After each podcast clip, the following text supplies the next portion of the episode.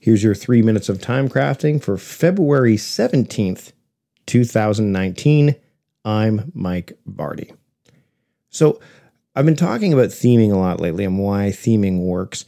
And I think that that there's some real benefits to think about how you would want to go about doing this. And and and what I want you to do, and I talk about this when I when I've coaching clients and courses and things like that.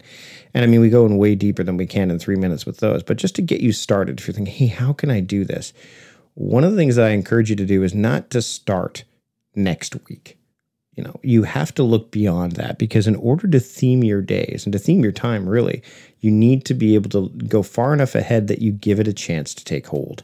So, one of the things that I do, and if you're going to do this exercise, what I recommend you do is don't look to next week. Don't even look to the week after. Certainly don't look at this week.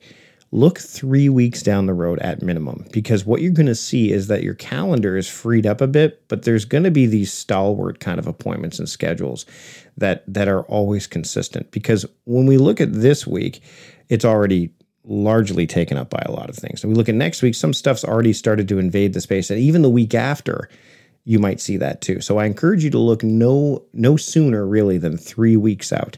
So that way you get a sense of hey, you know, we have a regular office meeting on Monday or you know the kids have piano lessons every Friday or things like that. You get a, a much cleaner look at your calendar so that way when you start to map out what the possible themes of your days could be, you can really get a, a, clearer picture of what that looks like and you won't be overwhelmed by all the things that are already appearing on your calendar because that's the other thing is if you look two weeks down the road, you're going to be overwhelmed. You're not going to be as clear. You're not going to be as focused, and and you're you may make a decision that doesn't necessarily represent the reality of your life week in and week out.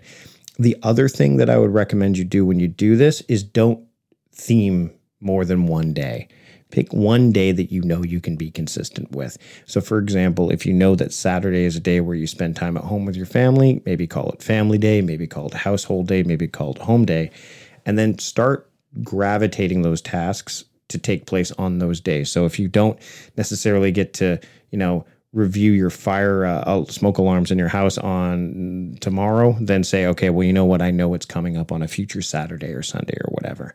So it's really important not to try to do this too quickly, and def so so definitely look in the future for theming your days and definitely only start start small and then build upon that. I think that's a big thing to consider when you're theming your days. It's such a huge thing that you can do and it's so beneficial over the long run, but you've got to start slowly and make progress from there.